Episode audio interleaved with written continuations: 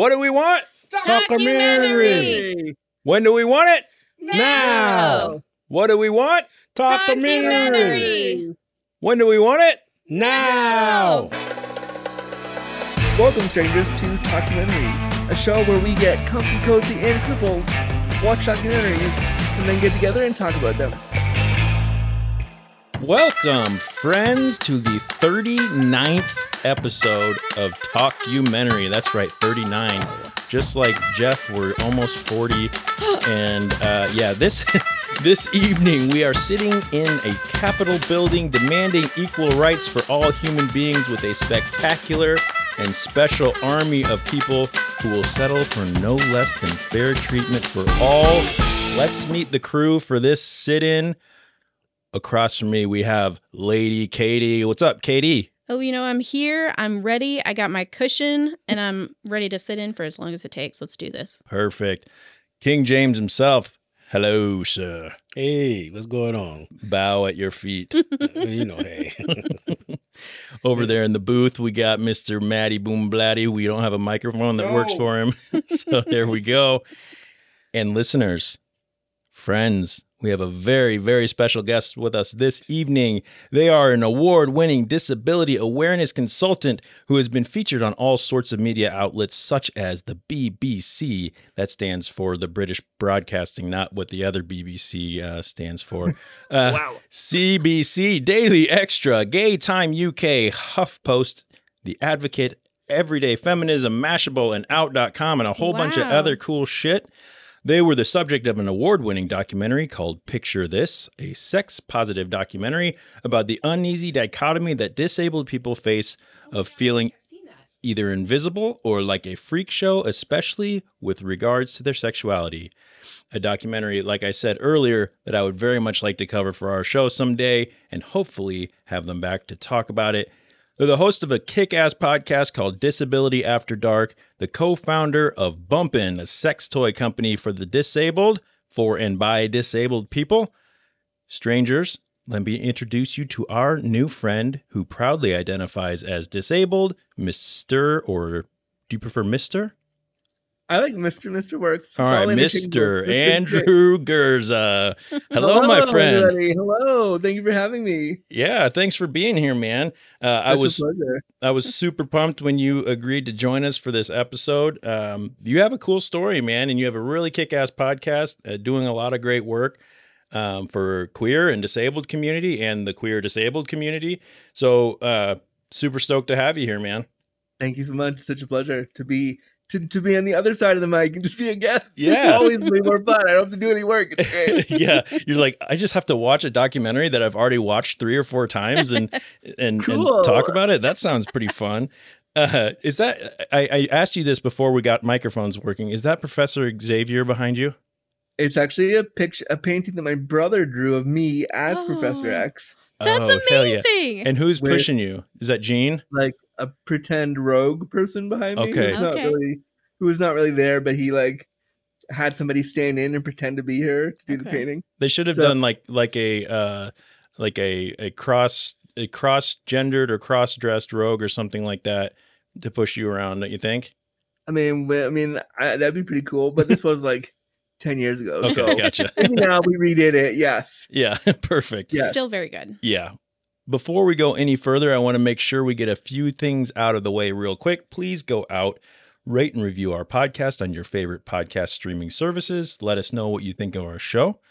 If you want to connect with our crew, look for at Talkumentary Podcast on Instagram, Facebook, and YouTube, or we love hearing from you on email, info.talkumentary at gmail.com. If you are just chomping at the bit to to join us on this show and you have a documentary you think would be really cool for us to cover, Who isn't? This is a great show. I love it. All great. right. Thank you. Uh, all right. this week we traveled all the way to the Catskill Mountains in New York. I feel like we've done a lot of documentaries that are out of New York, which is fine. It's a popular Uh, place. It's far away from us, though. Yeah.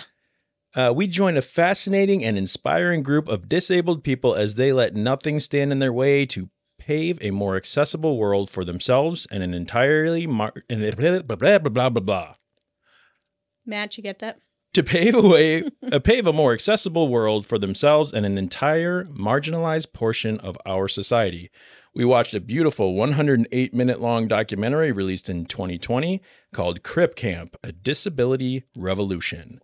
This film takes us back to the early 1970s to the days before the Americans with Disabilities Act was put into law and long before it was enforced, and takes us to a wonderful hippie-led Is it- summer camp. Is it, is it enforced today? Question mark. I Question don't know. mark, question mark, question mark. What? Right. I don't do think so. I A do lo- hope we of get it, into A lot that. of it is enforced today. A lot of it is. We'll find out from Mm-hmm. Andrew how much he's experienced.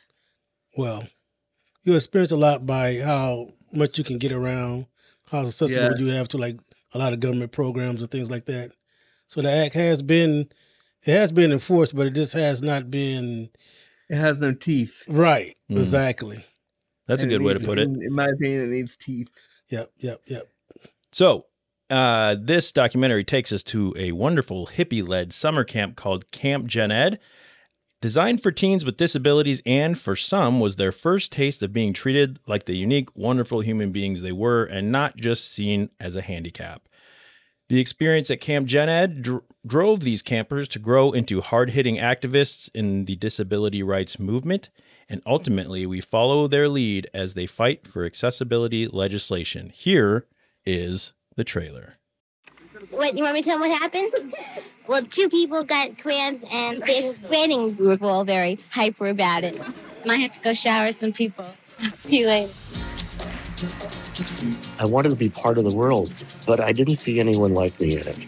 I hear about a summer camp for the handicapped run by hippies. Somebody said you probably will smoke dope with the counselors, and I'm like, sign me up. Come to Camp Jened and find yourself. There I was. I was in Woodstock. You wouldn't be picked to be on the team back home. But at Jened, you had to go up the back. even when we were that young, we helped empower each other. It was allowing us to recognize that the status quo is not what it needed to be. The world always wants us dead. We live with that reality. At the time, so many kids just like me were being sent to institutions. It was just a continual struggle.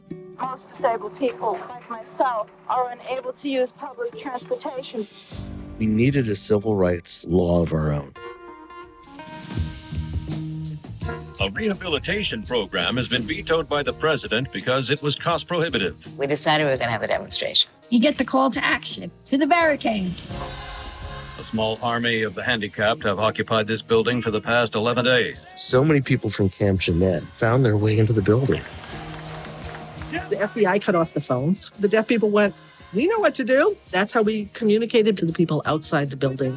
The Black Panther Party would bring a hot meal. We were like this. We are the strongest political force in this country.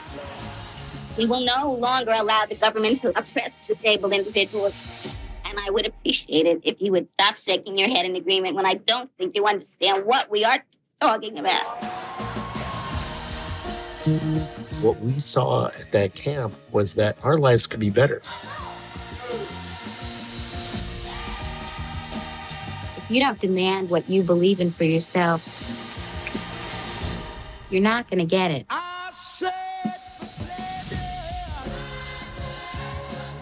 You like to see um, handicapped people depicted as people. Excuse me?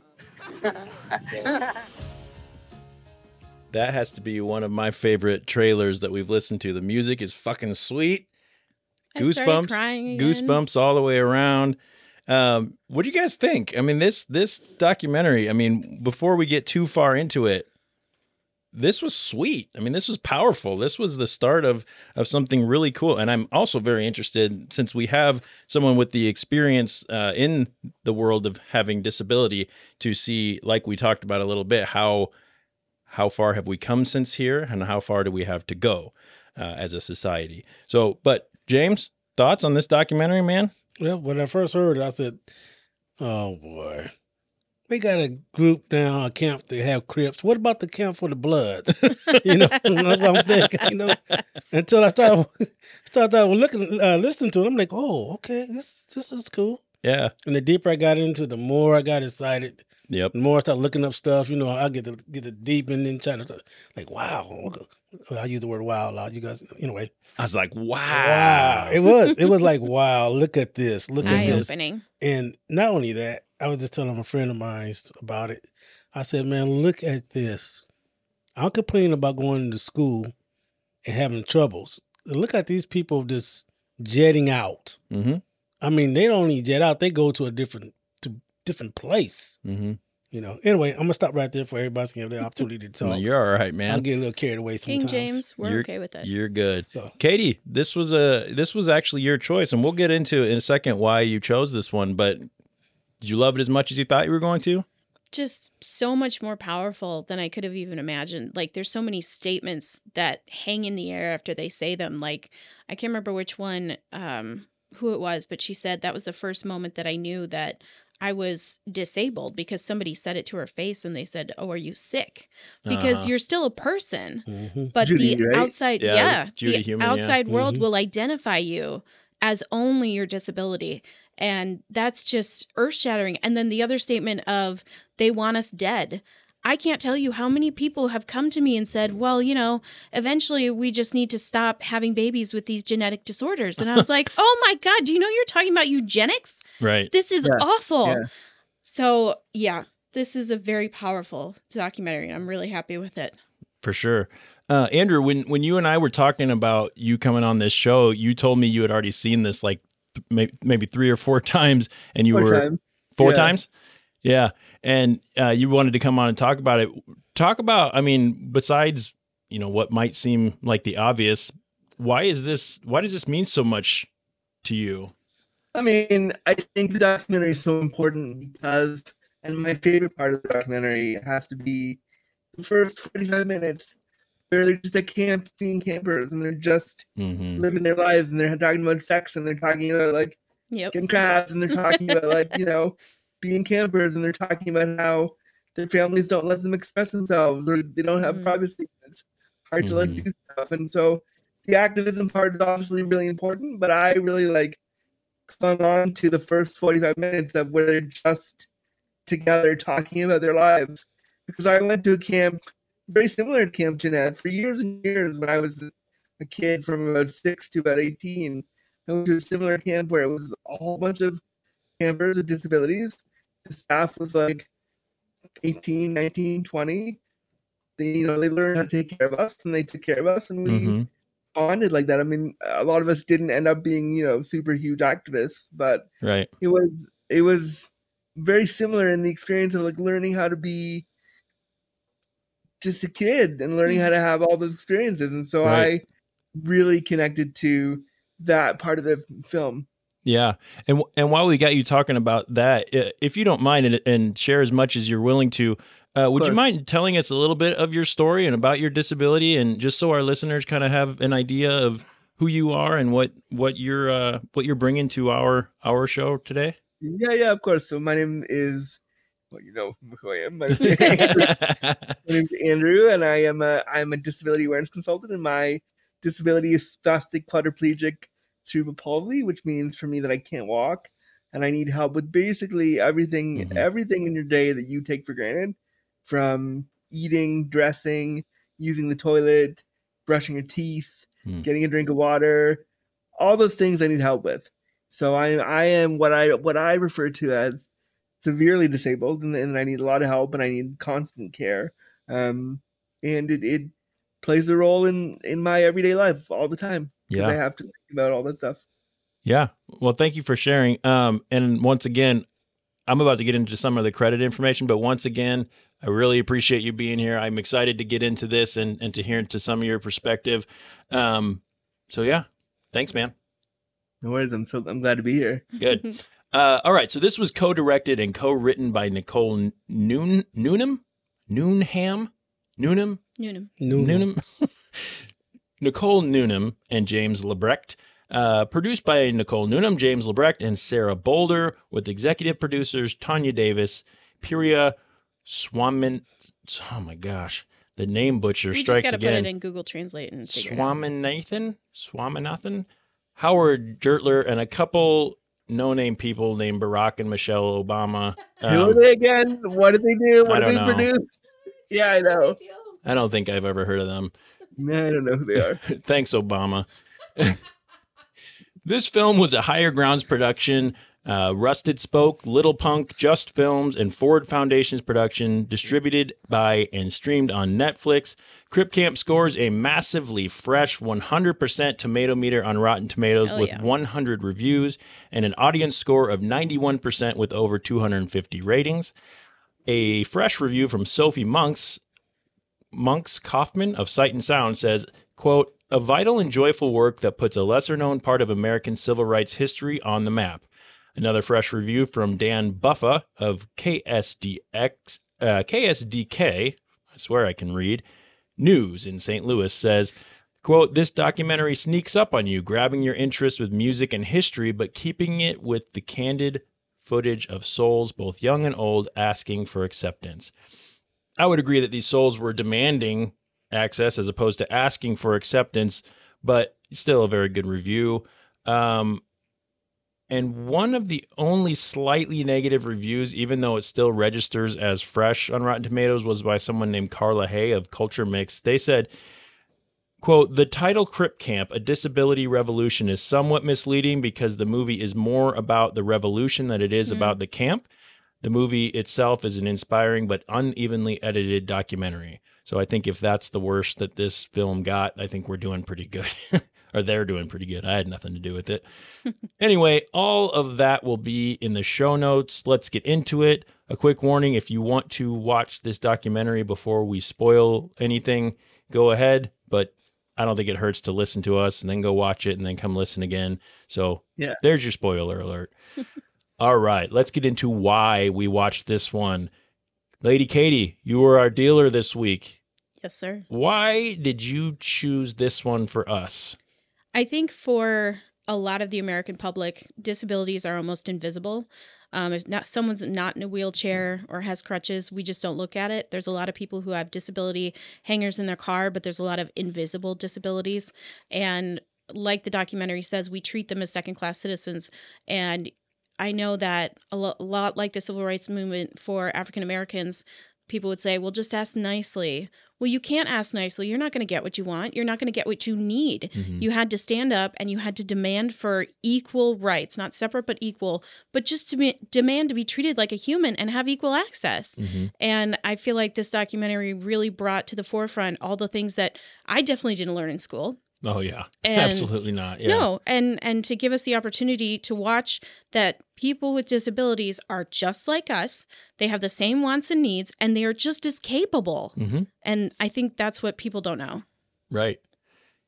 Cool. Well, I'm glad you chose this one. Um, You're welcome. were did we have? I mean, besides James thinking that this was about you know gangs, did we have any predictions about this one that that maybe that were either met or that were they didn't meet? James, did you were you did you have predictions about this one that you were surprised about? Like I said, I was surprised that it went to the um, disabled people. Mhm. I'm still thinking that somebody's going to pop up with a with a, blue, bandana. uh, Yeah, I was blue gonna red say, is it red or blue? Or red, something. blue, yeah, blue, Yeah. yeah. Blue, yeah, blue. But Bloods, uh, Andrew, red. when Bloods you would be red, first yeah. heard the name Crip Camp without seeing it, did you think gang? No, because I Okay. God damn, it, I thought I, I- was gonna get you on my side. I studied disability, so I understand. I knew right away that crip is a reclamation of the word cripple, and it's a way that a lot of Oh, activists great. and social people that do disability have reclaimed the negativity around that word, which is why I use the word cripple in the work that I do. Yeah, Right, right. And that was, it for me. And I'd That's like awesome. I'd like to hear a little bit about that. I think just because you know if as as it, someone who is would would you say able bodied is that kind of is that the Yeah, yeah. Okay. I would say able-bodied or non-disabled. okay so someone who's non non disabled you know I hear crip camp and I almost like choke on my words Yep. because I feel like it almost feels like a slur Yes. like I and I want to be careful you know Mhm. about that. So, but when I actually got onto your webpage, Andrew, and and you said you identify as a a crip or crippled, and I was like, oh, well, that's interesting. So what you're saying is the disabled community has sort of reclaimed that and said, "Well, you can't hurt us with that one because that's our word." Mm-hmm. I mean, not all of us have. Not every. I can't Sure. speak every single disabled person in the world, unfortunately. Um, but I'd like to, Unfortunately, can't. so not all of us have, but I have, and a lot of us have because Mhm. you know, I, I and I don't think it's so much when it comes to language around disability. I don't think it's even so much what's being said; Mhm. it's how it's being said. So when somebody makes a mistake around language, and you have to listen to how are they saying it? Are they being malicious? Are they trying to hurt you? Or Right. are they just learning? Or like when people say handicapped, some people would say, "Don't use that term around me," but Mhm. Instead of screaming at them and saying, "Oh my God, you're an ableist! Don't use that word," Sure. you you have to listen to how are they using it. Are they being mean? Or are they just trying to like? That's very learn? gracious. Yeah. Yep. All right. Thank you for your your insight there. So this film takes place in the early 1970s. Well, at least part of it does. Part of it. uh, where teenagers with disabilities faced a future shaped by isolation, discrimination, and institutionalization. Enter Camp Jened, a ramshackle camp for disabled youth in the Catskills, exploded those confines. Jened was their freewheeling utopia, a place with summertime sports, music, smoking, makeout sessions, and maybe even a little uh, hanky hanky panky. Can we say? Having Um, little makeout sessions. That was super Yeah. cute. Regardless of their disabilities, campers experienced liberation and full inclusion as human beings. And these bonds between campers endured as many of them began realizing that disruption, political participation, and a little civil disobedience could change their future and the futures of millions of people over countless generations. So let's get into some standout moments, things that we liked or didn't like about this documentary.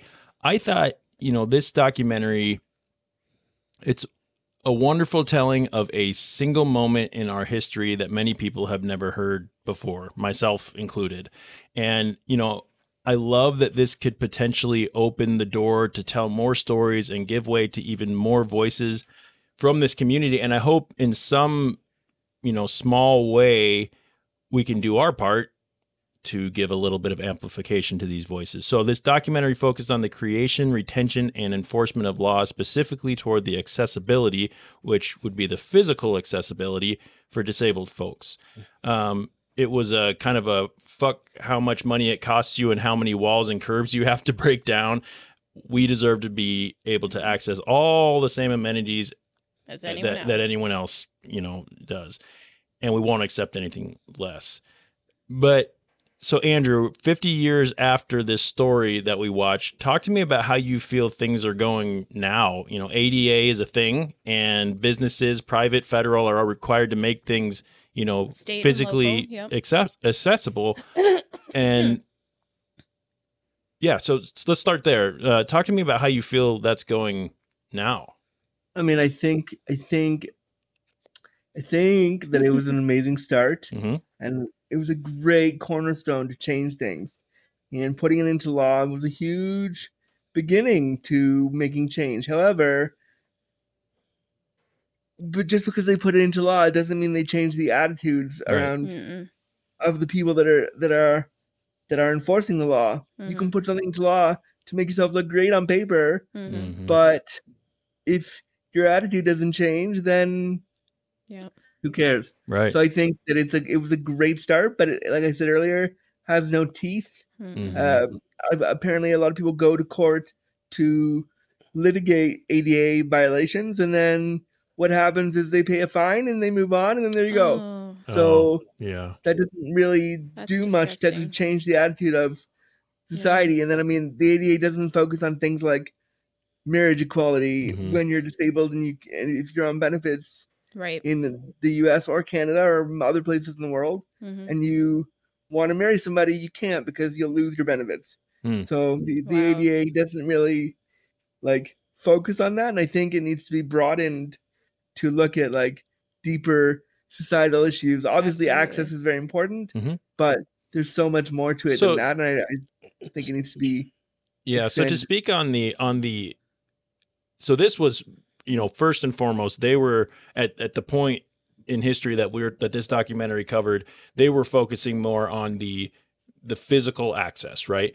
Like at this at that point, you couldn't even get on a train because there was no way to, to fit a wheelchair or a power Yeah. chair or anything through that and you had to you had to stay on the street for blocks before you got to a spot that had a ramp to get you up so do you feel like the world is pretty physically accessible now or the country I should say is pretty is fairly physically accessible and just without going any further than just that, is it Um, depends where you are. okay Depends. some places are better than others If you're in like, you're in like L.A., I would say no. If you're in um, New York, maybe. If you're in like you know a rural, more rural part of the country, I don't know. I mean, it really, it really Yep. depends. right? Yeah. It's, and because even physical accessibility is so different for each person that needs it. Right. Mhm. What I might say is accessible, someone else might be like, I don't think so. Here's why Sure. it's not. sure It really is subjective, I think. Mhm. okay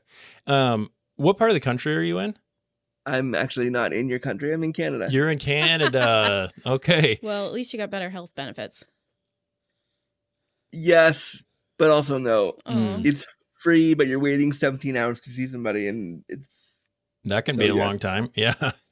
Um okay, and and you sort of spoke on what other areas are still inaccessible, uh maybe not physically. Do you what areas do you feel there's still a lot of hurdles that you need to jump through that a not disabled person wouldn't?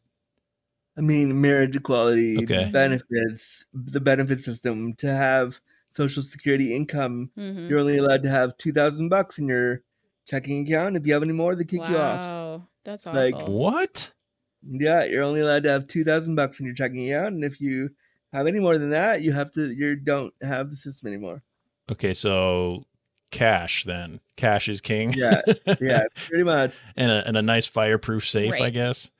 I mean, it's legislated poverty is what it is. And Yeah. so, like, I think that's awful. because when you hear Americans with Disabilities Act, you think that it's gonna cover everything. When you Mhm. Realize very quickly that it doesn't cover everything, Yeah. like, oh wow, we need to do that. We need to change it, update it. Yeah, for sure. Um, all right, so let's get into a little bit about the documentary. The part of this documentary that kind of made me, I think, smile the most was just the footage of Camp Jened. Um, you know, what a what a pure and perfect place for that time Mhm. for those for those people. Um, it had to feel so good. I can imagine, um, and that's all I'm doing is imagining because obviously I'm not dealing with the same things that they were, but to know that you're going that you're going to be around people that are going through something similar or at least are going to have a true understanding of what you're going through and people don't tiptoe around you i would feel like so i i don't even like getting like physically ill let's say eh, because people kind of like ooh are you, Treat you okay? are you okay like i don't feel like i can get close to you and if you're feeling like that's how people are looking at you all the time 24/7. where they feel like they maybe can't even get close to you like take me to somewhere where everyone understands what i'm feeling and let Where I me can go and hang out with my friends and get crabs if I want to. Let's, right yeah yeah um i really liked larry allison the the camp director Mhm. He- It was said he was digging holes around the pool so kids would fall in. yeah. So, What? but but to to me, they were all they they were ob. To me, they all knew that he was joking because Right. he was very Yeah. able able bodied, but he was going. This is obviously a place where we can be safe, and we're not, you know, just based on listening to like Andrew, for example, your your podcast and some of the the conversations that you had. Like, I appreciate knowing that it's okay as long as it's coming from a place of love and acceptance let's talk like a normal you know Yeah. people would talk because that's all it is it's two human People beings Talking talking, like so why Yeah. can't why can't i razz on you the same way that you would razz on me the same way i would razz on james just like i always do um James looks thrilled by that truth. He's like, oh yeah, Yeah, yeah. yeah It's a it's a lot of things. Uh, you had said something, but we talked too far past it, and I can't remember what you had said. So you He'll know, come back. It, it might come back to me. But I I, I want to give a shout out though to that uh what's her name Judy uh, Hi- uh, Heumann. Heumann. yeah Judy Heumann Humans. He died. Uh, was born in uh, 1947, and she died, I believe, in March the fourth of this year. Oh wow. That's right. Oh, just Um, recent, real recent. Yep. Uh, she was a civil rights activist hmm uh, for the disabled. Uh, she has a great great start with the ADA. She the one that helped push it along. I also wanted to shout to her for changing the uh, landscape for the disabled. You know, and that's that's a more positive thing that she has done. Besides her being like a, I want to call her the uh, disabled Wolverine. you know, because you can't stop a Wolverine. no, you know what I mean? You could not stop her. so that was the thing I wanted to speak on on on her- on that point. And then a lot of this this, this is is almost like you might want to say you're talking to like the Black Civil Rights thing. hmm They they speak the same language. Yep. You know, um, things that are happening, you cannot change. I cannot change the fact that I'm black or well brown or whatever color you want to call me. A, a, a, a chocolatey mocha. Um, coffee, coffee, Chocolate coffee. mocha coffee color. There you go. Coffee gente, as they would say in Spanish or something like that. that that doesn't mean anything. That means brown, uh, brown person. Gente. Yeah, I think it's gente. I don't What know. does person mean? We'll ask Ruth tomorrow. You ask Ruth tomorrow. Yeah. Okay. Anyway, Ruth is our, our, our good worker that works with us along. She's a good friend of ours. Yep. And she's uh, happened to be uh, Spanish Mexican. or a Mexican, sorry, Yeah. Latino. So Anyway. yeah. Anyway, Anyway, that's the, that's a shout out I wanted to give to that. Uh, Uh, it's so much stuff I want to talk about, but I'm gonna let you go ahead, and I might just jump in every now and then if I That that's to a what groove. Please. that's the uh that's the Mm-hmm. the goal of this show. So yeah. All right. So I want to talk I want to go back to Camp Jened just a little bit. I have a clip about some of the life at Camp Jened, and then I want to talk about some of the things that stood out to all of us about um the beginning of this film of life at Jened. I mean, when Woodstock was happening, I remember being at my grandmother's listening on the transistor radio and saying, Wish I could go, wish I could go, wish I could go. And then when I went to Jened, it was like, there I was. I was in Woodstock. The music and the people. And just feel like these people are crazy, you know? I mean, in a good way. Have to come to Ned and find yourself, you know.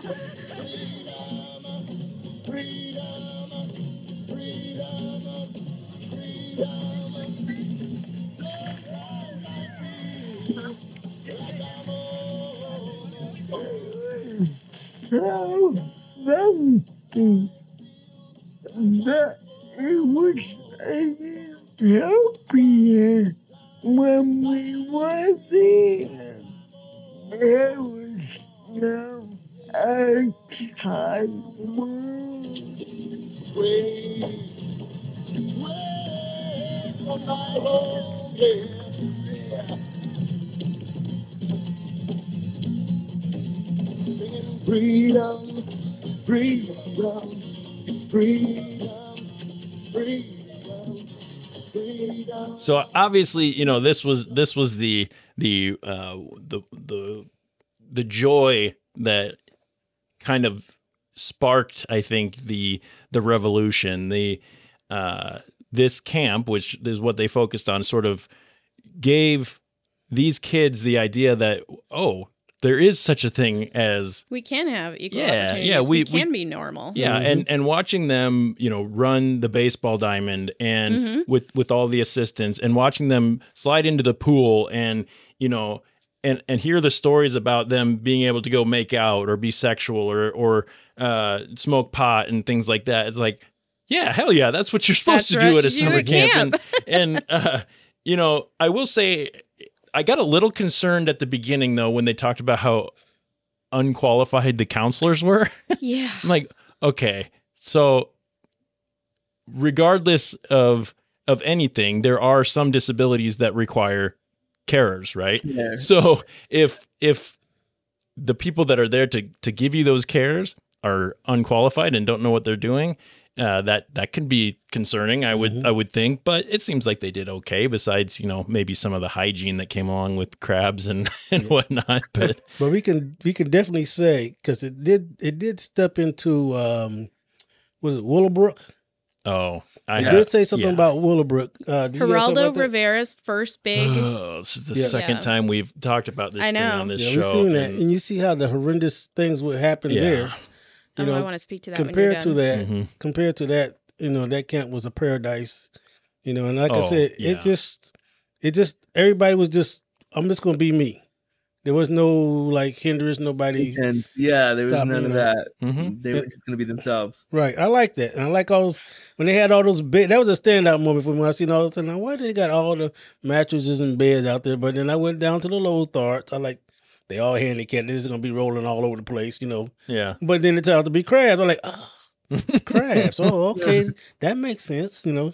Uh, I guess we're gonna take these outside and let them air out for a bit. they don't and- air out. Yeah, But they were they them were happy just- though. You know, they Or just burn them instead again. Yeah. they they had so much people putting them down so much.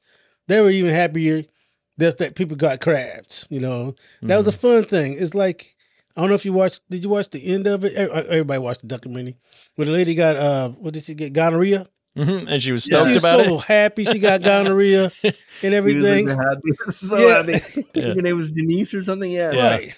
Just to be thought of as this normal. A sexual person. Right. Yeah. Yeah. Yeah, hell yeah, I got it because that, cool. that means I'm getting laid. So Mm-hmm. yeah, I want to talk about the. please do. Okay. Yep. So we had the Geraldo segment, but I want to back up just a bit to the camp. So the first thing I thought of when I saw of camp, regardless of disability, was money. Mhm. And there's the haves and the haves nots, the have nots. So there were children who had the ability to go to camp, but just as many as there were, there were many more that could not go to camp. Hmm. And those are the kids that I think ended up in the institution because their parents couldn't pay for it. They couldn't take care of them. They just didn't have the uh, resources. Mhm. And I just, I think w- they didn't quite, I don't know. I feel like more time should be spent on that, but you could probably do a A whole, whole- documentary yeah. on the on the ones that weren't getting resources. So this at least was Mhm. focused on the changes that were made. But then of course Geraldo Rivera's big first time Expose, yeah. was on Willowbrook. And Yep. I I fully believe in my heart that he was taking advantage of these people. Oh, of course here. he was. Without Yeah. without Mm-hmm. without Mhm. uh, even batting an eye. Of course he was. Right. He wanted the ratings. Right. He Yes. knew it would and, shock and value. Right, Right. and he became famous, and that well, was he didn't of get the, famous off of that. I don't think because He got his first Not job. to what ten years later when that actually came up. Ten years later is when his little thing on on the. Um, But he Rikers- became a Rikers national Island or whatever it was. reporter after this. Yep. Mm-hmm. Yeah, for like these- the for like Right. and he had his, his He just weird turned the show camera around. did. Yep. I think he got more famous when he got hit in the nose with the chair. You know what? When he did it, he had a talk show. Yeah. Yeah. He had like a Jerry Springer esque talk Oh. show. Yeah. for a It was there. before Jerry Springer. Oh, yeah. Yeah. he got But hit in the head with a chair. You know, I mean the nose. Anyway, Anyway, okay. the point is that um, he's coming through with a camera and he's showing the world what it really looks like. And there is value in that. Mhm. People weren't aware Mhm. that this was happening. The families were very aware. The people it's happening to are, are aware, and the world was not. But there was a better way to handle that. There were people Mhm. being taken advantage of. Mhm. And Well, I would have been like, "Did you pay the families? Did Yeah. you like?" And of course they didn't. no compensation. And even to this day, none of those people have names. Like we don't know who they are in that video. And Yeah. and that video still circulates. That's humiliating. hmm Yeah. Yeah. for sure. And you know, that is this is the second episode that we've done that had the Willowbrook footage, and thankfully in this one they didn't stay on it too long. Yeah, that was cool. Um, you know, when we did Cropsy uh, for our Halloween Oh, that's episode, they spent quite a bit of time on that, and that is just the most you know Disturbing. disturbing, horrible thing Mm. treatment of Yeah. human beings that you can you in can the imagine. dark too. Yeah, it's it's it's, It's- awful. Um, and they even mentioned that one of the campers at Gen Oh, Ed yes, was at Willowbrook, and he was eating so much that he would vomit because he was used to only getting getting three minutes. You know, what's three minutes to eat, Andrew? I mean, Like I don't even know what. Especially with How do you- assistance. What? Mm. I can't eat in three minutes, and I have hands that aren't, you know, disabled at all. And if I'm having to get Small those hands. cares, you know, what do you, what are you going to do with that? You eat as much as you can, And there was one carer for 50 people. Yeah, no There's thanks. no Yeah, way. Mhm. There were so many things I mean, wrong. t- I I, I saw Cropsy 2 a couple years ago, and I Mhm. remember they were trying to tie it to like the boogeyman, right? The scary, Right. deep- Yep. Those And like, kidnapping there's so many problems with the way that was framed too. Of like, Yep. Mhm. oh, you're framing the disabled person Mm. potentially as like oh this my God, bad, that's horrible right. Mhm. creature. And so like it's a shame that when we do when we look at horror to go on a total side tangent right Please now. do. Yes, please. we look at like horror in film, usually it's just a disabled person. Yep. Yeah, you've got Oh Le- Leatherface. You've got The Hills Have Eyes. You've got um, Hunchback of Notre Dame. Well, that wasn't. Yeah. That's well, that's in It's a but- disabled person. Well, yeah. Yeah. But he was the protagonist, though. But anyway, yeah, I I, you got a great point. I, I definitely hear They're what you're portrayed saying. as though, yeah. monsters, and that's something that's prevalent in our Yeah. history. Yep. So in the when they're at Jened, they they do a lot of you know they'll they'll sit around and I don't know if it was just part of the the documentary or the filmmaking that they were taking back then, but they would do some sort of like uh, what do you call it like group sessions where they all would talk and talk about some of the things that they're struggling with and Yeah, that was cool. yeah, That was and that was very actually a, a good look into which which by the way, this isn't in my notes, but what one thing I really enjoyed about this was and I can't remember the the kids names, but the one girl was her her speech was very dis like she was Very having slow. having trouble speaking and but the other kid understood Totally exactly it, what yep. she was saying. I'm like, "Oh, that's so good." Like I love I love that they're so close. yeah. Yeah.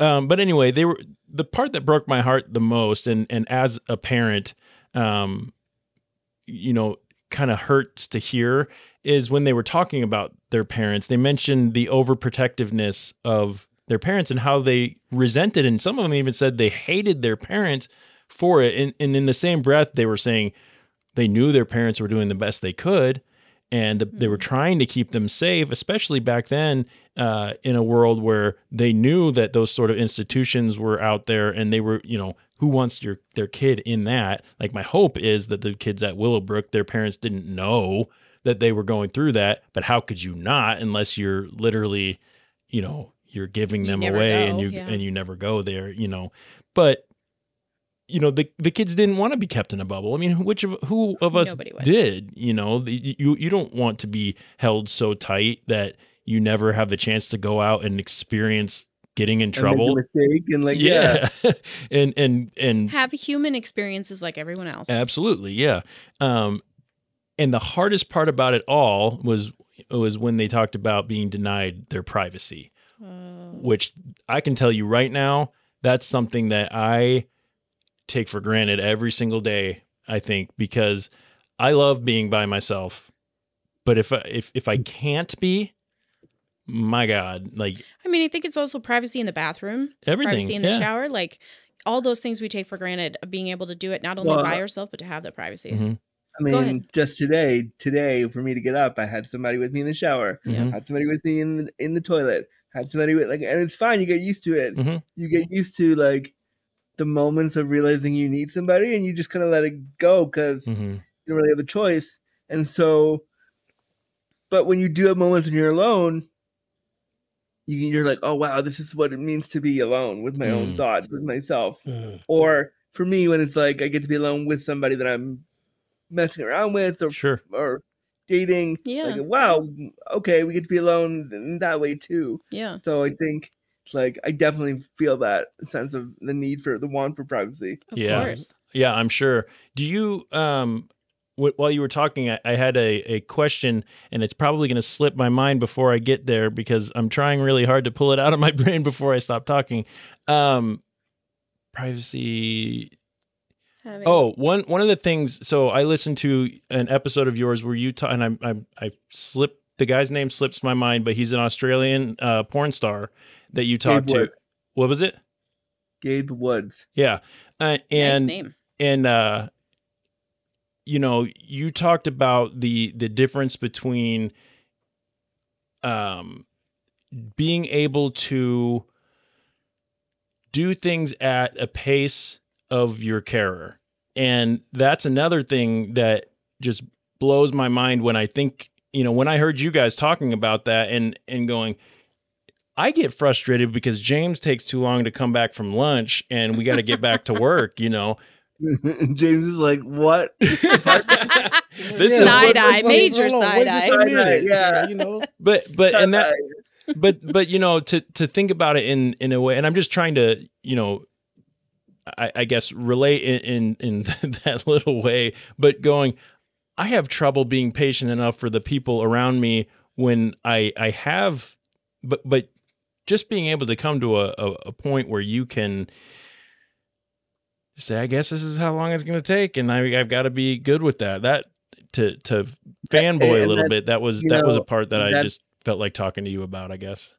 and thank you for bringing that. I mean, it is really hard to constantly have to wait for somebody to help you. Mm-hmm. And you, I do have moments where I'm like, "Fuck! I just wish you would hurry up, Mhm. just go faster." It's like, come on! Mhm. But at the same time, without them, I couldn't have my life. Right. So I have to just be grateful that they're there, and grateful that I live that I live in a you in a home where care is attached. Yeah. So they're not with me 24 7, like I'm alone right now. Mhm. But if I needed something right now, I could phone them and say, hey, can Mhm. somebody be here? Right. These those kind of systems are not very common. Wow. And so to have something like that, to have a carer available when you need them, you know, within 10 minutes is pretty unheard of.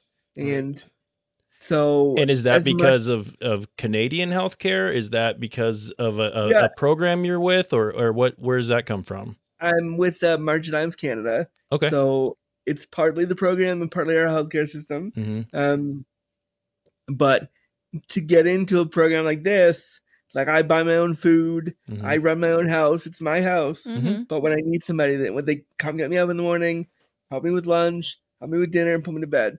Mhm. Um, but most a lot of people don't get them, and to get into a housing situation like this, you have to wait ten to fifteen years. Holy shit! So, as much as I can be like, "Oh fuck, I need somebody," it's so annoying, and I do. If you follow my Instagram, I talk about all, I talk about the feelings around that a lot. Mhm. But I, you know, I, I'm very lucky that I have what I have, and I try to remember how how lucky I am, and also from the carer's point of view, taking care of people is not an easy job. Nope. Not it, it's a lot of using your body to help somebody else Mhm. to have their life. So I try to remember how grateful I am to have them there. But you also don't have control, and that's going to be so hard. Mm-hmm. Yeah, that part is can be really frustrating. Yeah. because in my mind I know what I want to do, but my Right. body is like, nope, sorry, That can't do that. control, yeah. Yeah. And and and then to get into the, you know, we're we're not even talking about the documentary right now, but that's perfectly fine. Um to get into the the idea that you are getting that all all the the touch, the interaction, the things like that, it's all so clinical.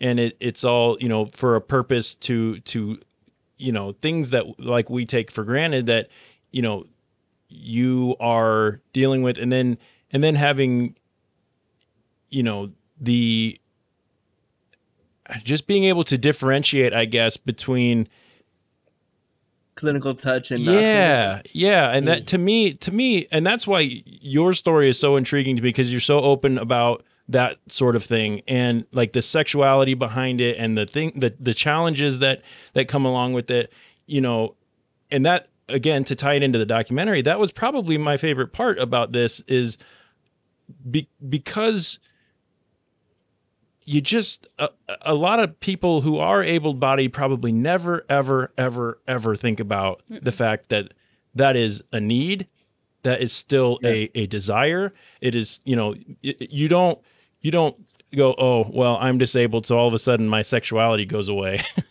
Like what like what? And I, I would challenge that and say it comes stronger actually, which sounds like a big innuendo right there. But No, but that's really important. And the fact that I mean, it makes people sense. don't think about that is You said just come part of the problem. Yeah, it makes sense. It makes sense. and when your and your Instagram and your uh Mhm. th- your podcast has the ability to reach people that from the queer disabled community. I mean, we're Yeah. learning, but we Mhm. are not the intended audience. You're reaching out to people like you to feel like Well, they're no, not but- alone. Yes, but I also think that you are the intended audience, and I, I love talking to non-disabled folks because they need somebody to give them that light bulb moment that go, "Oh wow, I never thought about that." And so I always say, like, when you become disabled, are Mhm. you not going to want to get off? Yeah. Right. When you when you Just become disabled, are suddenly. you not, are you not going to want to have a good fuck? Probably, probably you are. So let's talk about it. Right. And so That's I, I amazing. like giving them people that light bulb moment because they don't. Most people, when they're doing ableist things, they don't mean it. They genuinely don't mean it. They just Mhm. don't know any better. Mhm. So if I can use my platform to guide you instead of screaming at you, That's so much kindness for the world. How do Mm-hmm. you manage that? oh, I have my days where I'm fucking pissed off, but I try really hard to be kind because Mhm. because there are things with the world that I don't know, and I I you know as a white disabled person too, hmm I have to sometimes sit down and shut up because my experience is not, you know, The same, Everyone's not- yeah. the, as is not the same as someone who is a disabled person of color. Yep. So sometimes I too have to be like, oh yeah, that's not my space. I'll be quiet. Mhm. Yeah. Mhm. Well, thanks thanks for sharing all that, and please at any point keep keep sharing it. But we're just gonna worry, I'm I'm, I'm gonna I'm- I'm going to use a, a cattle prod to get us back on the on the. Well, I got a question. oh real yeah, go for it. You said you you're in Canada, right? Does the Yeah. ADA have anything to do with Canada? No. Th- What what kind of um thing The- was the implemented? in CDA. CDA. I don't know. I don't know if that's a What's thing. what's what's going on in Canada? No. We have right now. We're waiting to get something like the Canadians with Disabilities Act passed. It's Hmm. taking a million years. Oh. Um, who knows when it'll be passed? Hmm. Each province has their own disability Oh, charter really? and law, Mhm. but so that's like for you guys. Each state would have Yeah. their own disability law, Mhm. but the trouble is the same with the ADA. It's not being properly enforced Mm. Right. and nobody knows what to do. Like for instance, in Canada right now and in Ontario right now, um, if I wanted to apply for medical assistance in dying because of my pain was too much, Mhm. instead of giving me help, I could apply to, to basically end my life, and two doctors have to sign off, and they would sign off Wow. instead of finding ways to give me accessible housing, finding ways to give me care. They would say, "Oh, you want to kill yourself? Go ahead." Yep. Wow. Yep. That kind of falls into they want us all dead. Yeah. Yeah. Yeah. You know, that's crazy. If if you're gone, you're no longer our Right, problem, because kind of thing. Yeah. If the body, the the mind is is The mental s- mind. We ain't gonna say the mental mind, but I'm gonna say Yeah. the mind is a the mind. It goes on. That's why when you said it might be even stronger sex drive Mhm. because you're not using the body, but your mind is strong as ever, hmm Yeah. and that's pushing I- you. You know, I understand that. Yeah. Yeah. I have a very strong sex drive because I don't get to access my sexuality as freely as anyone else would. So Mhm. hmm when that's why, you know, I, I'll be blunt. I work with sex workers that my needs met, Mhm. Mhm. um, which is great. But again, that's not the same as like intimacy with somebody Right. that wants to be there. Mhm. You're paying for their time, and that's great, and I'm thankful for them. But again, it's transactional. So Mhm. You know when when the people in the in the movie say oh we got crabs we got gonorrhea they were happy because like wow Yeah, 'cause it was- somebody act- Right. somebody like Because genuinely wanted to be with them Mhm. Yep, someone wanted to be with me, and I wanted to be with them, and we we went and got gonorrhea together. So, Right. Yeah. so it's you know the the the probably the the first time that I've ever heard of somebody being excited about that sort of thing. But hey, you know, I, Mhm. I I think I can understand that to the best of you know what I can Mhm. understand. Yep. Um, Gonorrhea to move her on to get a master's Yeah. in sexuality. yeah, Yeah. yeah, and human Let sex- me let me get gonorrhea if I can move on to something. yeah. No, I'm just kidding. I, I don't. Okay. Lord have Anyway, cattle prod back Okay, to here we go. Lord. All right. Uh, Camp Jened ignited a, a spark in many of these young minds. Mm. Um, they were very clear that they didn't feel shame about their disability, but they felt excluded. Mm. And, and when they were at, at Camp Jened, they, they felt empowered and they took that empowerment with them and said, I'm going to fight to make a world, the world a little bit like Camp Jened. Uh, enter the powerhouse of a woman that we've already talked about, Julie Heumann, Judy Heumann, um, the the founder of Disabled in Action and the ringleader of almost every single protest, march, lobby toward disabled rights at this time. Um, can we talk about how how much of a powerhouse she was? Because that Oh, was that was fucking awesome. She was a she is a powerhouse. Her words is like Yeah. our anger was fury that Yep. sparked it, but was sparked by a professional. I mean, hold on. Our anger. I'm getting all twisted up myself now.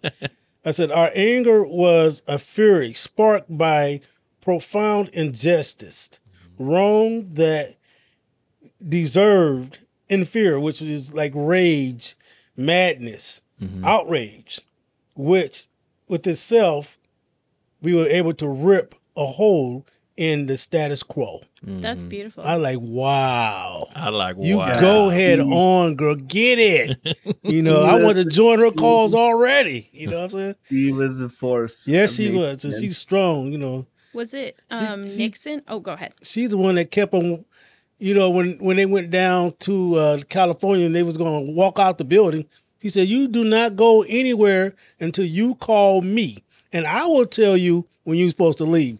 They said we were scared of her more than the government. you know, like wow.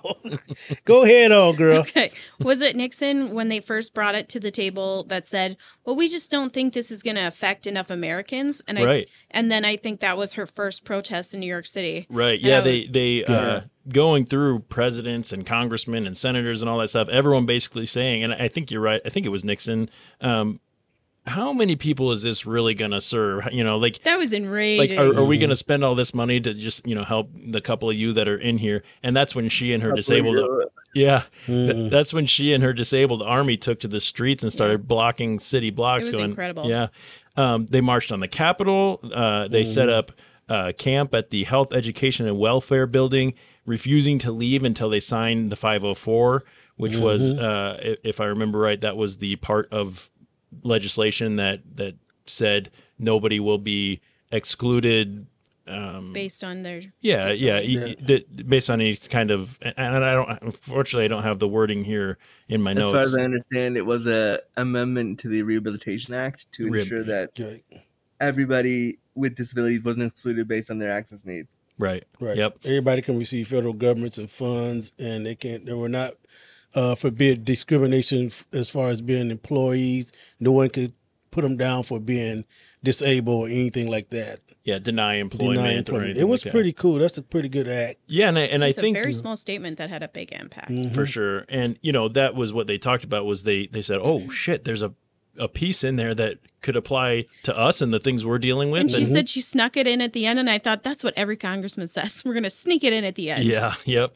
Um, you know, but when they were in the the HEW building, Mm-hmm. refusing to leave until they signed, to me that was one of the most exciting parts That because was. because you know the FBI and the rest of the whoever else is is you know cutting off hot water, they're cutting off phone lines, and in true disabled resiliency, they go. Well, guess what? We have all the motherfuckers that know how to communicate without the phones because they can't hear. That was So they're- incredible. they're- the deaf community comes alive. probably my favorite part Yes. was when they said the deaf people just looked out the windows and signed to their buddies down there and they're getting the information back and forth. It was so good. fucking awesome. Mhm. I like the way they made the um, uh, ice box out of the uh, air conditioning unit. Yep. Oh, yeah. I like you go. Yeah, Yep.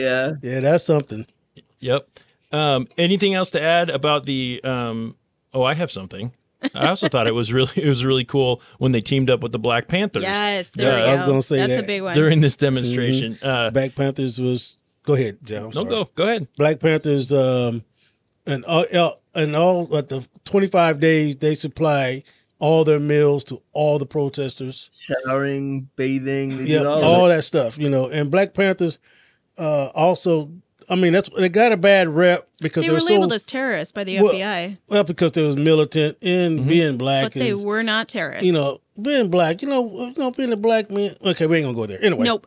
so I mean, we can totally go there. 'cause Yeah, we can. racism. we can't go there. We, we're talking about the Period. documentary you know just because i'm black and they don't I mean, i'm just too cool We're here for you. Hold on. you know this, Hold on, you're black? well I, i'm brown i'm brown but you know when they on news we're always black you know i was like god damn, how can they tell us in the nighttime if we're black and night is black so i mean we saw a black man running last night What- did you really I mean, come on now. You No, you didn't see anybody. And there's like 200,000 of them running around anyway. And it's nighttime. So what, what are you talking about? So anyway. Um, that's my favorite podcast aside ever. King James is It's, just- uh, it's, just- a it's ridiculous. But uh, I have to say, with the action that this lady did, this uh, Judy Heumann, and combining them with the civil rights people moving together and them all working as a unit, they all did this. Hmm. Yep. And it worked. And Yeah. what made it possible is that all of them came together. I've got a little clip here about when the Okay, Black go ahead. Panthers set uh, stepped in, just so we can keep this rolling. Keep it rolling. I'm apologizing. There were just so many people trying to figure out how to eat, how to wash, where are we going to get food, where are we going to get blankets. Brad Lomax was the one who had the idea to call the Black Panthers. Brad could hardly speak, but he could gesture. and he got his point across. The Panthers would bring a hot meal for dinner and then they would leave food for breakfast and lunch. For nothing, no no money, no nothing. I ended up, you know, after the meeting, I said to this guy, I said, I don't get it. You're the Black Panther Party and you don't have a ton of resources. You know, they had a food kitchen in Oakland. Why are you choosing to feed us? He said to me, you know, you are trying to make the world a better place. And that's what we are about. We are about making the world a better place for everybody. So if you're going to go to the trouble to stay here and sleep on this floor, we're going to make sure you get fed. You know, that's how we survived. So fucking cool. Just Mm-hmm. goosebumps. Yep. Um, they're getting all this pushback from this uh, Califano motherfucker. Yeah. Um, so, you know, who then, so just to kind of push forward a little bit, who then sends a guy to stand in for him and basically offer equal but separate negotiations. That poor fucking guy. I know, I I a felt so warning. bad for He got him. A warning. Do you think he knew what he was going to get Nope. into that No day? way. No, he had no fucking idea. that poor guy. Yep. Yeah. He's nothing. like, he's Thrown like, under the bus by Califano. I, I took the wrong internship. Uh-huh. he made a mistake by thinking that the body may not work right, so he thought the mind didn't work right as well. hmm But he ran into something else. Oh my! a I hope they wall. paid him. My Well, he ran into the room and hid himself. He got dragged out of whatever room he was hiding in. Uh, yeah. So I'm sorry, my uh, my notes just closed, so I'm nothing without my my magic tablet here. Um, so he sends that poor guy in for him and basically offer the equal but separate stuff. Um, the congressman then goes and you know basically kicks his door down and says, "Get back in Mm-hmm. That that, was epic. room because now you're going to go sit in there and answer their questions and look them in the face. Yep. Because if you're the one that Califano's sending, then you're the one that gets to talk. So Yep. sorry, motherfucker, but here you go. Um, and that's when the bad the the bad boss bitch herself, Judy, comes in and uh, addresses this She dude. so mad. Oh yeah. And she says, "We will so accept good. nothing less than equal treatment." Get it? Pour concrete. Somebody's going to have to knock down some walls, and somebody's going to have to make school teachers available and classrooms available. But that is the price that we've said that we've been willing to pay for 200 years to make people accessible to the mainstream. whether there was a sec- section 504, there was a Brown versus Board of Education.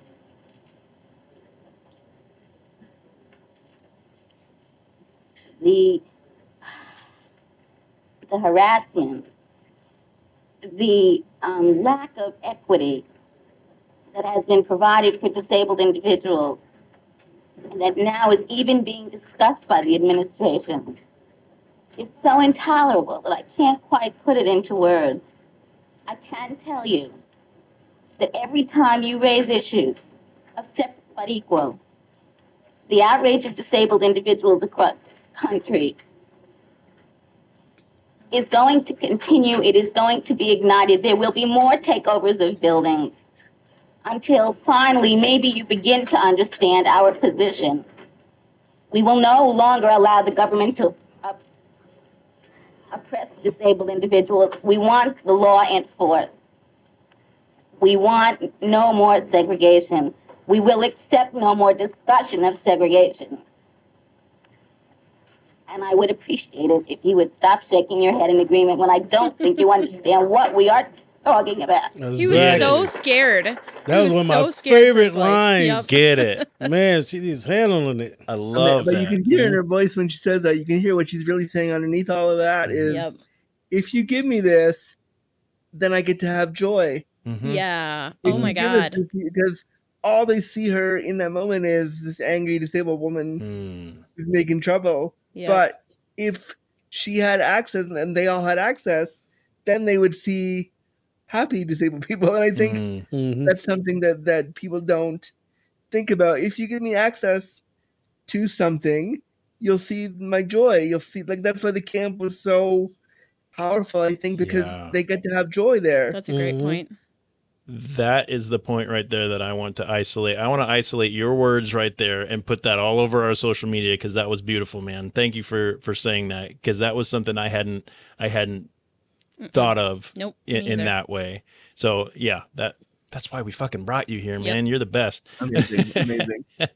All right, so hip hip hooray! It gets signed, right? Things start to you know get better. Whether they're great or not, you know that's to be determined. But Change is happening. you know, until Reagan shows up, of course, and starts trying to repeal Boo. things. Um, once again, though, the Disabled Army marches and the American with Disabilities Act makes its way to the table. Um, this is the part where a lot of information sort of gets shoved into the last bit of this documentary. Mhm. So if if I have any criticism of the documentary, it's it's that it probably could have been three to four hours long and still been, you know, Just as ha- ha- captivating. had as much information. I do feel like they kind of they they they elongated it toward the beginning and then sh- went shit. We're already at an hour. We need to get all the rest of this in. Maybe I'm wrong, but that's kind of how it think it felt. could have been it could have been a series. I think it could have been like Yeah. an eight. Oh my god, a like series would have been amazing. three part Netflix series. I would have Mhm. watched that. Absolutely. Um, but a very powerful demonstration then begins where people with disabilities come out of their wheelchairs and crutches and, And start to pull themselves up the steps of the Capitol building, which, you know, Cried. I although cried. it's hard to watch, it was one of the more powerful images. That that kid that's going, nope, I'm not giving it up. It was on the cover of I'm not giving Time up. Like, magazine oh and was God. like Yeah. they said it was the moment that the tide turned was that little girl crawling up the steps Mhm. even though there were tons of people with her that photo of her doing it is Yeah. what changed it Yep. And finally, President Bush, after Nixon, Ford, Carter, and two terms of Reagan, H.W. Bush finally signs the ADA, putting into place the act that will be the building block for fair treatment and accessibility to disabled folks around the country. Um, And I think that's Yeah. the part that we should also talk. So it was the building block. It wasn't the Mhm. it wasn't the be all and end all. It was just Mm-mm. a block, Mhm. and there's still so much more to go. it's the first step But it was like the first step, and I Yeah. think Right. The next step is attitude because the attitude, Mhm. no matter how many ramps you put in somewhere, no how many, no, no matter how many elevators you put in a building, mhm. no matter how much physical access you can put in a place, if the person is is, and I mean this in the kindest way possible, if they're uneducated and, and ignorant Mhm. yes to the lived experience, they're gonna. It doesn't matter. Mhm. So that's why I do what I do because I want to give people that moment to ask questions, and I, I want to pose it to the three of you. Mhm. Do you have any like burning disability questions that you want to? Oh, people looking at me. Oh, Well, oh yeah we're looking okay. at Like, you oh. now Cause I, my sisters work CNAs, so I- to take care of people, uh, people that are special abil- with disabilities and everything, I see them do it all the time. Well, and you Yeah. 25, 30 years for one sister. yeah. Uh, I think one sister she just started. I think she got like maybe eight or nine years. My whole family, uh, just about all of them, are CNA. A lot of them. Oh, you know. great. So uh, my question to you is, when, when do you guys? When do not you guys? That's not what I want to say. I'm sorry. When does you think that the disabled people want to say, stop, stop, stop doing that to me, stop? How do you? How do they do that? How do they just? Because there's things that SCNAs and stuff they do, like you say when they just touch, grab, touch. How do you? What's the way that you tell them to stop? Because they might be going overboard, or how do you? How's that? I mean, you can say stop. You can just say, "Hey, stop." But I Mm. think you know because because People I- I ignore need- you though. They ignore that because they're counting you as not being able to uh, think rationally because they're looking at their Oh, no, handicap they- more than they're looking at if they- anything else. if they ignore me, I'm gonna raise fucking hell. Mhm. Okay. you're, not, you're not gonna ignore me because I'm not gonna let you ignore me because I'm gonna tell you what I want. But Mm. I understand also the need of like, like I was saying, like we were saying earlier, care is not an easy job. It's Mhm. really hard.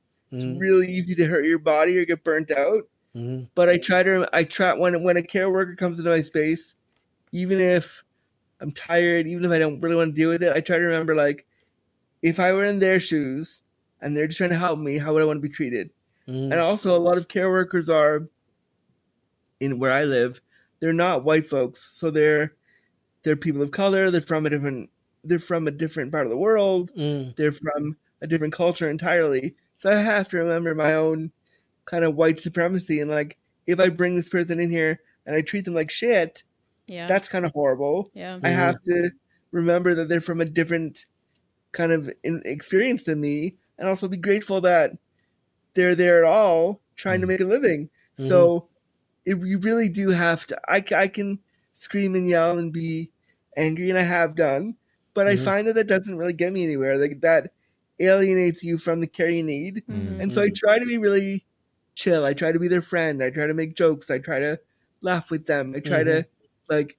I, most of them I have their phone numbers because you know if I need something from them and they're not here, I I can just text them. So Mhm. like I try to make it for me. I try to make it really friendly because I understand how important it is and how without them I wouldn't be able to do what I do. And, and and trying to you know so James and I both come from the the healthcare world. We both worked maintenance and other type of jobs in healthcare where we have had to interact.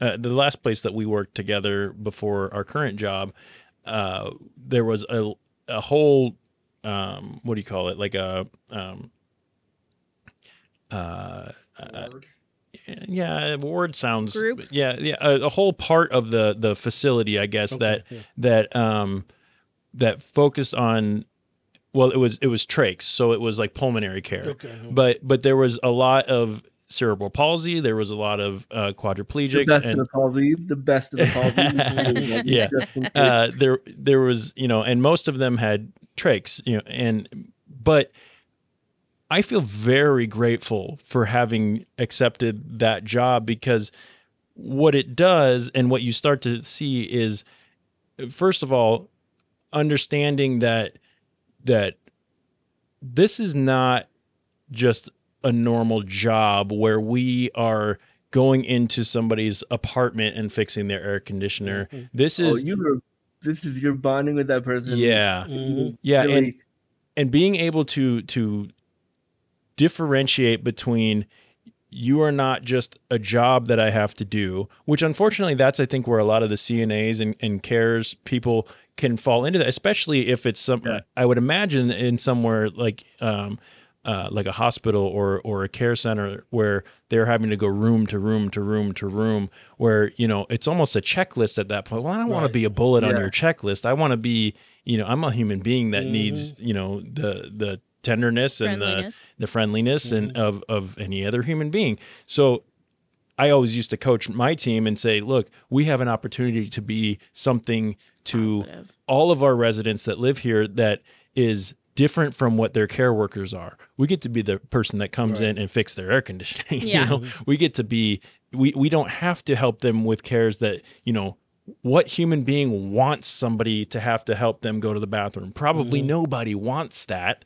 right? Yeah. They're they're in a place that that they have to, right? So if I'm gonna have somebody else with me in the bathroom, we're doing something else differently entirely than that. Right. If someone's gonna be with me in the bathroom stall, we're not going pee. That's hilarious. I That's the a thing that question you- whenever you're ready. Yeah. That's the Um, thing that you, but but yeah. but anyway, just to just to finish up that that thought, I think for me, I, I feel very fortunate to have have been in in that world and kind of gain relationships with people that are struggling or with with where their life is at that point, Right. And people that were either have either um, become disabled or were born disabled or however that that may be, and just it. I will I will always be grateful for that because it did open to my eyes to a lot of things that I didn't know before. It's similarly to this conversation right now. Right. So um, that's kind of Yeah, my addition. Same way there. with me too. Yeah. You know, uh, first of all, uh, I like to say that as this people that don't have those disabilities, we think of ourselves as being something, but to have humility is the best thing ever when you Yeah. deal. You know, because the people that me and Jeff met, I used to kind of cringe inside when I used to see people with handicaps. But going in the room and they talking to you, I'm slow talking at first. Then after a while, you don't even see the handicap no more. You just hear as uh, people, as persons. You know, hey, hey, wait, what you got there? You got that bottle of Jack you got hidden behind there? Mhm. You know, stuff like that. You know, And then, you know, because we did have one that used to have a bottle Andrew's of Jack, and I would always try to get it from him, Listen, but he would never let someone me bring have me a bottle of Jack. I'm here for it. Let's go. you know, and stuff like that. And then one of them died, you know, and it just it was you could feel it. You know what I mean? Yeah. You could feel it. And It I've had just- care staff where I live. I've had people where I live who work here leave and go Mhm. on to different positions, and it's hard because you see them for five, six, seven years, Mm-hmm. and they, you know, to be blunt, they wipe your ass every day, and all of a sudden they're gone, and it's like, well, what do you mean I got to start again with someone Yeah, new? I don't. I, I'm kind of used to the way that you did it, and and Yeah. yeah, Yeah. you know, I, I we have a we have an understanding at this point. So, yeah, Katie, I think has a, a question for you, Andrew. Yes. Of course. Okay. So we would like to think of ourselves as allies. We'd Mhm. like to be here to be able to um, reach out to people in the non disabled community and help them understand in a more respectful way how to be better and how I to. mean, not super ableist, yeah. Mm-hmm. right. Thank you. And so, what would you recommend that we do to be better allies? Oh, that's a big question. How many hours do we have? Uh, to be better allies, I would say no. You're gonna fuck up. You're gonna make a mm-hmm. mistake. You're gonna put your foot in your mouth. You're gonna say an ableist thing. You're gonna, you know, you're gonna do something hard. wrong. Yeah. Mm-hmm. But that doesn't, in my view, and I can only speak for me, but for me as a disabled person, that doesn't make you a bad person. That doesn't make you like I hate it when, when disabled when other disabled people will say, "Oh, you're an ableist. That's all you are." It's like, well, gee, cool. You're not really opening the door to like right. the possibility for change here and growth and like learning. Like, and I just think that if we, if I call you an ableist and then I walk away and I like don't offer to help you learn, You're not creating a new ally. Yeah, and I'm not creating conversation so you can Right. grow. And I think Right. the It's what- biggest thing I could offer is like you're gonna fuck up and that's okay. Yeah. Mm. And and also I, I and you correct me if I'm wrong, but it it does a lot more good to say that comment could have been that comment came across as very ableist of you. Yeah. You know, and then Let's depending on I try guess how they respond at that point, it's like or you know, Yeah. hey, that thing you that joke you made. I know you're trying to. I know you were trying to make a joke, but it was ableist. I mean, the, the biggest example and right now that I can think about is Mitch McConnell's been made fun of recently for Mhm. freezing up during his press conferences. Look, I think the man is abhorrent. I Mm. think his policies are really gross. Yep. And I don't think he should be doing that. But to to make fun of solely whatever whatever medical issue he's going through and Mm-hmm. then say, Well, he's a bad person, so that's okay. No, it isn't Like, okay what? because he's not he's not gonna see your tweets about it. Right. But I will. That's a good point. Yeah. And I think, you know, that goes that goes into a lot of different areas of, you know, internet trolling and things like that. But The people that you're making Yeah. fun of aren't seeing it, but the people that maybe are in the in, in a the similar com, you know, thing in that community that they're the ones that see it. The people that you quote unquote care about, your loved ones, your your Yeah. community, they're the ones seeing it and they're seeing you being a dick. And Yeah. you know, Very like based on somebody's, you know, ailment or or whatever they're dealing with, like th- that's fucked. You don't have to like his policies. As a matter of fact, you know, it's It's just the you things he shouldn't says. like his policies if you're a human. But I mean, other than that, like he, you know, and I when he froze up a few weeks ago, I saw so many memes and I did so many tweets about it, being like, guys, can we just not make fun of his medical issue, please? Make fun of everything else, no Right. problem. His, His terrible issue and- policies, the stupid Yeah. things he says, but he's having a problem right now. No, it's such a. I mean, you know, and this this conversation we're having right now, where I'm, where it's open and we can talk about it. I don't think we're doing that enough in disability activism. I think that you know it's very black and white, and I think there's nuance, and I think people need to be kind of given a gentle push into why does disability make you uncomfortable? Let's talk about mm-hmm. that. Why? Where does that come from? That's ableism, but it doesn't mean that you're a bad person. It just means you need the experience to grow. right. Mm-hmm. They're afraid of something they don't know and they don't understand. And that lack of understanding is causing that fear. And if we can open it, like you said, to more understanding and more experiences, I think they're Yeah. just going to become and, allies. and coming and for my for my own story and from what it sounds like uh, everyone Matt included that was you know talking exposure is just is huge. Yeah. You know, we we just don't uh necess- you know, when when we started talking about this episode tonight, I I asked Matt like hey, do you have any friends with disabilities that might be interested in being and we're both like racking our brain going my god i don't think i do you know besides you know a couple people i reached out at one point but like well that's kind of a problem you know not because i'm trying to be e- e- exclusive or anything but you know exposure to and interacting with in a positive light and and all that i mean that's huge that's huge and Yeah. and and the more i think we can do that and and you know the world of podcasting is something that is Mhm. available to anybody. And you know it's it's might be a small piece but it has potential for a long reach. And so i agree with you. I think that that these type of things these kind of conversations uh can go a long way in exposing people to all different aspects. And that's why from from episode one of our show you know and the reason we pick the crew that we pick and, and everything is because we want people from all the different walks of life and and be able to experience things from people's viewpoints and and just learn how to have an open mind and and be kind to each other which is how i end every single show. And so that's yeah i, I think this is wonderful. So thank you. And uh on the final piece from the documentary a few of them meet up in a dirt field that was once called camp Jened uh, a camp that was opened in 1951 but was shut down in 1977 because of financial difficulties. They go there and talk about how they they want to get out of their wheelchairs and kiss the hollowed ground that started the revolution. It was a beautiful ending. It was um, i know i know judy was there and a couple other people and um, i just thought it ended really well. Again like i said it, they sort of packed a lot of information into the last 20 minutes or so but then they ended back at camp Jened and uh, i thought it, it ended very beautifully. How did we feel after the credits roll? Katie let's start with you. It's such a roller coaster um, from the highest of highs when they're at Camp Jened to the lows of being in the state house and trying to get a hold of someone and watching them suffer and going around in the U-Haul. She made a joke about it, but my God, Mhm. that is so tragic to be Yeah. put in a U-Haul in a wheelchair and then watch them come down.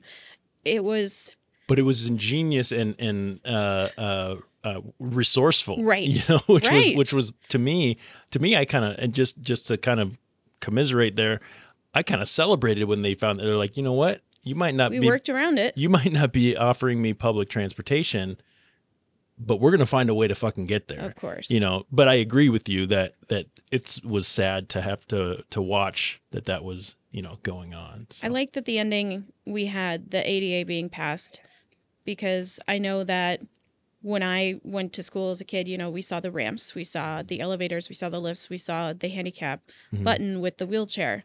So I knew that it existed for for millennials, Mhm. but I knew that um, at least until the 70s it didn't exist. My grandma lived on the third floor of this apartment building with the steepest stairs, and because it was built before 1972, they didn't have to put an elevator in, Mhm. and she couldn't afford to move, and so she would at 75 would walk up three flights of stairs with her groceries, and so that had always been a part of my life watching grandma do that and not understanding why they didn't have to put an elevator in, and so yeah, so watching it and having that fulfillment of it, the ADA just at least starting to make change was fulfilling, but it just felt like there's so much left to Mhm. do at the end. Yep. James, how about you, man? Credits roll. What's going on in that big brown heart of yours? Well, it started off with the kids with the disabilities acting just like anybody else in this world. And at the end of the credits, it ended the same way. They were acting just like anybody. They had kids. Yep. They had a lot of things going on just like anybody else in the world. So I like it. I like that. I like the point. We know they all have disabilities, but we also know they're all humans from the beginning to the end. Yep. And that's what I like about that. Yeah, for sure. Andrew, you watched this four times. Four times. Was it a different feeling every time it ended, or was it a similar? You know, it's hard to see when they um, some of them passed away, some of Uh. them aren't around anymore, Mhm. and it's hard to see that because like those people changed the world. Mm-hmm. They, you know, and, and and again, those people were not like the the lead of that documentary. Obviously, we followed Judy's story, Right. but they, you know, they started this thing that I think it was so- it was hard to, to know. Like, oh, you're not around anymore. Mhm. Like and knowing that Judy just passed a few months ago, Yeah. like it's hard to know that all this like crip knowledge and all this crip power is gone in the world, and and you know people don't know that it's there because they might not watch the documentary. Mhm. So to know that these great minds are gonna just go, that was hard. But I think again, I wanted like two hours of them just at camp. Yeah, I wanted it same. to- It was beautiful. Yeah. yeah. I think I think um I agree with you. Um is is there I know there is, but who and not to put you on the spot here, but who are the who are the next big names in Oh, yeah. in uh Crip Power? Obviously, me. No. Um, Besi- bes- besides Andrew Gurza, yeah. Um, no. Number one. Uh, but you know, there's, I mean, there's so many different people who are doing great work. Mhm. I think of Emily Ladau, who does stuff around um, access, but also being Jewish and disabled, like like me. Oh, I Um, think I, follow her. Yeah, she's fantastic. I think of um, Alice Wong does Yeah. great stuff around being Asian and disabled. Mhm. Um, there's so many different levels of disability that that, and I, I think also the movie doesn't focus on like intellectual disability so much. Right. I'd love to see that in like too. Crip Camp 2 show that those communities as well because they weren't really focused on a lot. But there's so many different actors doing great work. I love seeing um Ryan O'Connell's doing stuff in Hollywood around disability. Mhm. Like there's so many cool people doing great stuff. Yeah, and you know when you when you talked about the, um, I don't, I don't remember how you worded it, but not physically disabled, but more you know mentally disabled and and things like that. Intellectually, yeah. Intellectually, yeah. Um, that's such a that that's got to be such a, a a difficult because it might be more difficult for them to advocate for themselves. Yeah. And you know where where Judy and the lot were able to speak very clearly and you know in intelligently and uh and get that and articulate in a way that w- you know had to be listened to. These folks with intellectual disabilities they might not have the same uh might not be able to articulate in the same way. And that's got to be some because then there's one more thing you're relying on other people Yeah. to do. And that's got to be frustrating for for Yeah. everyone involved too I'm very privileged that I can speak and I mean I have right my intellectual faculties are there. If I couldn't communicate the same way, hmm like it would terrify me to think someone else has to say what I'm saying. What if they Mhm. get it wrong? What if they say the wrong thing? What if they Mhm. lie? What if they're like that's or if scary. they And so- misunderstood what i was trying to say yeah yeah. yep You say in a way their their disability actually was a help to them, if you think about it. Because when they were surrounding Carter's house, and the police was called, they drove up there ready to take them out. They said it was all handicapped people. We're just gonna stay across the street and not bother them. Mhm. You know, we're gonna leave them Yeah. alone. You know, we- we're not gonna go up into the federal house and rip all these handicapped people out. How would that look? right You know, so in a way that was a plus to them also. I mean, but I they they have done it. Like they had during COVID, there was a protest for something. I think for COVID, and people went to some senator office to disabled people, and they were dragged out by cops. Yeah. Hmm. So hmm. it's They don't have that fear anymore. any any of that fear that was there in the 70s is probably gone now but okay anything else we want to get into before we get into our ratings we're we're over our normal normal run time but i'm okay with that all right finally we've come to the time in our show where we need to rate this documentary with an official documentary rating Each crew member scores the documentary on a scale of 1 to 10 items, with 1 being as bad as an uncontrolled case of camp crabs, and 10 being as good as a summer camp makeout session. Um, although, to them, I guess the uncontrolled camp crabs weren't that bad, but um, because it meant something good for them. But anyway, I don't think any of them really wanted the crabs. They just wanted the sex. But anyway, um, the item that is used for scoring each week changes depending on the content of the documentary that they watch. And this week we will be using popcorn and power chairs. Uh, if if you are unfamiliar with uh, with our friend Andrew's podcast called Disability After Dark, he has a segment called Popcorn and Power Chairs. So that is what we are using as our rating item. So let's start with our guest Andrew. How many popcorn and power chairs for Crip Camp? A disability revolution. I gotta give it a nine. A nine. Okay. Excellent. You wanna you wanna go into that at all? Why you scored at that, or just nine? Bye. Just straight up nine. Okay. Nine. Perfect. Katie, how about you? How many popcorn and power chairs? Solid 10. Solid ten. This is the best documentary, or at least on par with that you've ever seen. Absolutely. Very good. Uh, James, I gave it nine. nine power Yeah, chairs and nine, nine. full bags of popcorn. Nine full bags of pop. I know you love your popcorn too. I do. I got somebody at home waiting for me right now. uh, very good. I gave this eight popcorn and power chairs, which you know it's not unusual for me to be the low number, uh, but I thought I was I was giving it a pretty good one. But uh, not really. Besides the just kind of wanting a little bit more. I mean, that's the only reason that that it uh, came, you know, down from anything less than that, but still very good. So after averaging everyone's scores, Matt, I'm sorry, man, without without the microphone, you don't get a vote. So after averaging everyone's scores, the official documentary rating for Crip Camp: A Disability Revolution is nine popcorn and power chairs. I want to thank all of our listeners for joining us on this incredible episode, and a very, very special thank you to Andrew Gurza of Disability After Dark for joining us and hanging out, dropping some knowledge on us, of course.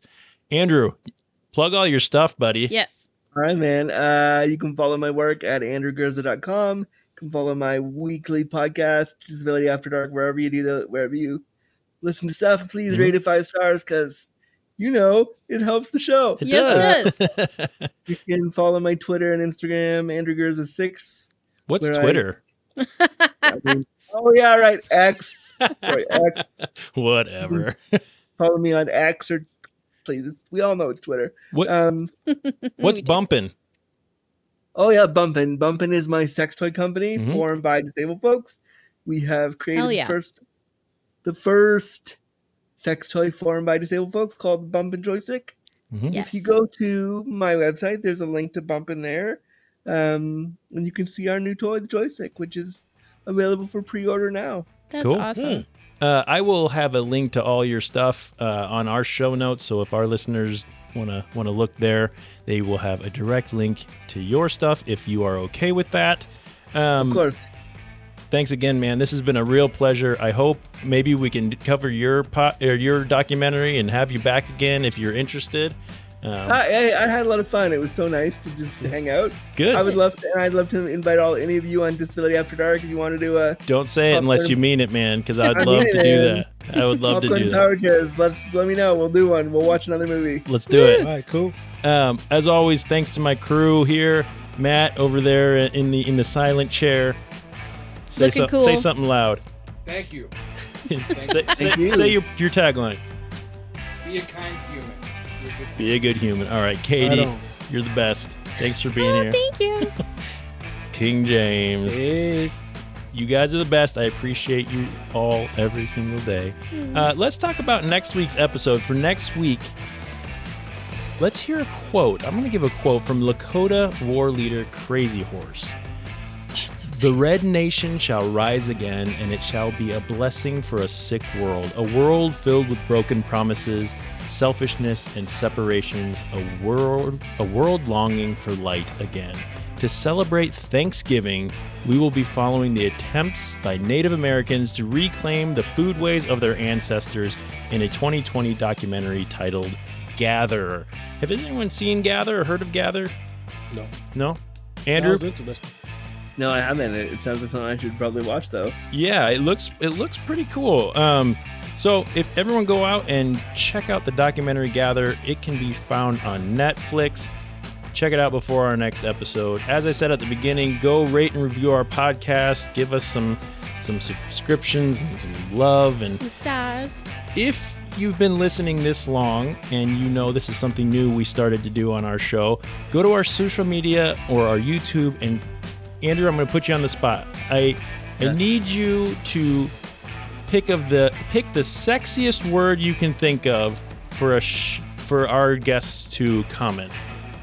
Uh, I don't think I can. I Yes, don't you think can. This is explicit. Uh, uh, wow, cock.